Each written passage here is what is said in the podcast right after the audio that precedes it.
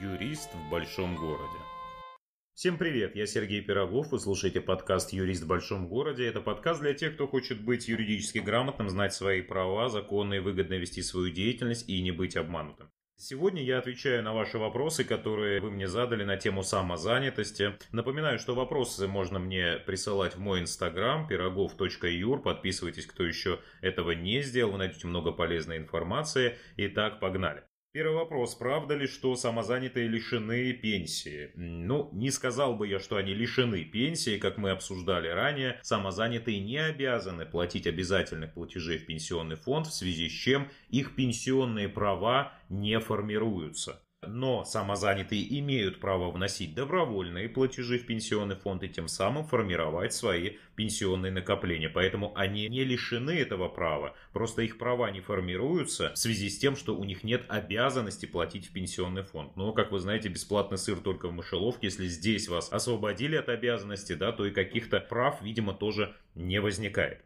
Еще один вопрос. Можно ли работать по найму и быть одновременно самозанятым? Да, можно. Никакого двойного налогообложения здесь у вас не возникнет. Те доходы, которые вы получаете, работая по найму, будут облагаться в соответствии с тем режимом, который предусмотрен для доходов в виде заработной платы а тот доход, который вы будете получать от другой деятельности, в отношении которой вы зарегистрированы как самозанятый, вы будете регистрировать эти доходы в приложении, они будут облагаться по той ставке налога, которая предусмотрена для самозанятости. Никаких здесь ограничений нет, поэтому спокойно можно и работать по найму, и быть самозанятым. Дадут ли ипотеку самозанятому?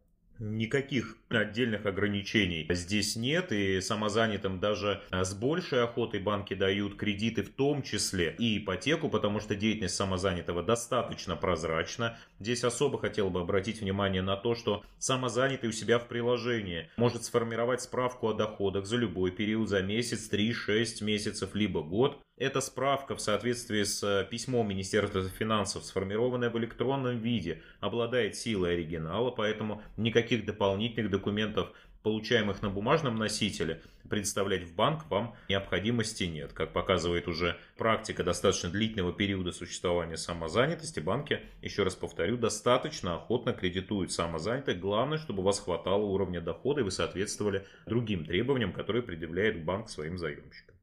Чтобы взять помощников, мне нужно отказаться от самозанятости – ведь самозанятые не могут иметь сотрудников. Вот в самом вопросе, что называется, часть ответа сразу содержится. Действительно, самозанятые не могут иметь именно сотрудников. Но сотрудниками называются те, кто состоят с работодателем в трудовых отношениях, то есть заключили трудовой договор.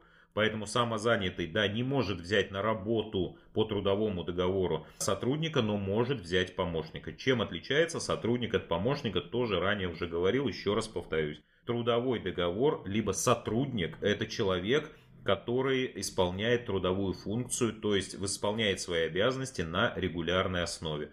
Помощник – это человек, который оказывает самозанятому конкретную услугу, которая имеет конкретный результат. Привожу всегда очень простой пример. Отвечать на звонки в офисе – это сотрудник. Совершить 25 звонков по базе данных – это услуга. И это помощник. Поэтому грамотно оформляйте и можете иметь помощников. Главное, чтобы в договоре все было четко у вас прописано.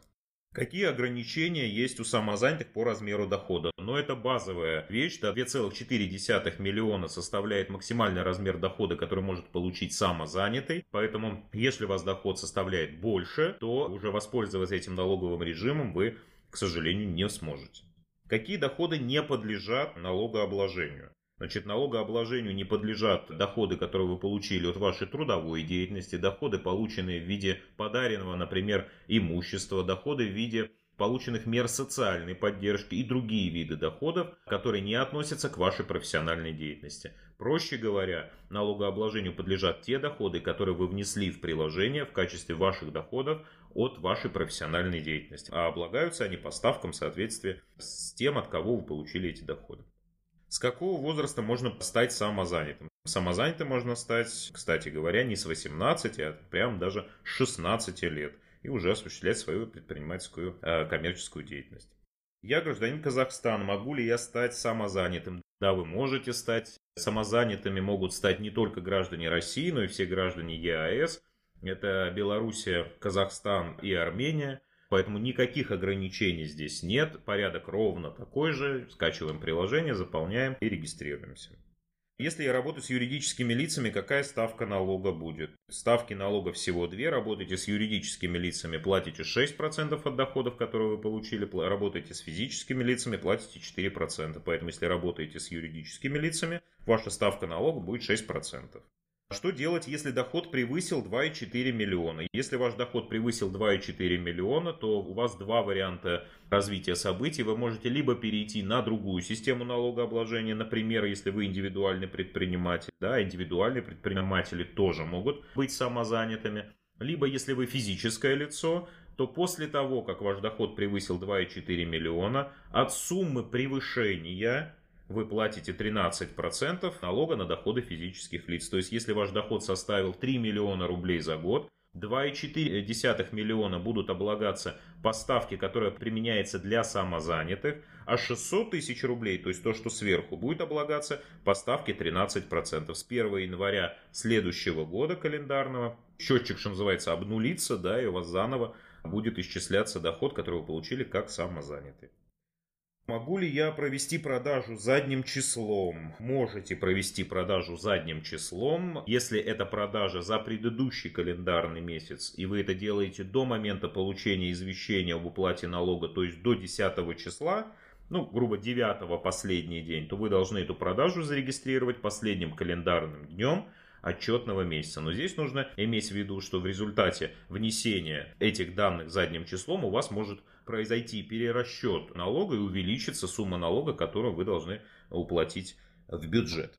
Еще раз напоминаю, что по любой теме вы можете задать мне вопросы в мои социальные сети, прежде всего в Инстаграм. Кто не подписан, набирайте в поиске пирогов Юр, подписывайтесь, вы найдете много полезной информации и прежде всего получите возможность задать мне вопрос, на который я отвечаю в конце каждой темы, которую записываю в формате подкаста. Спасибо всем, кто меня слушал и до новых встреч.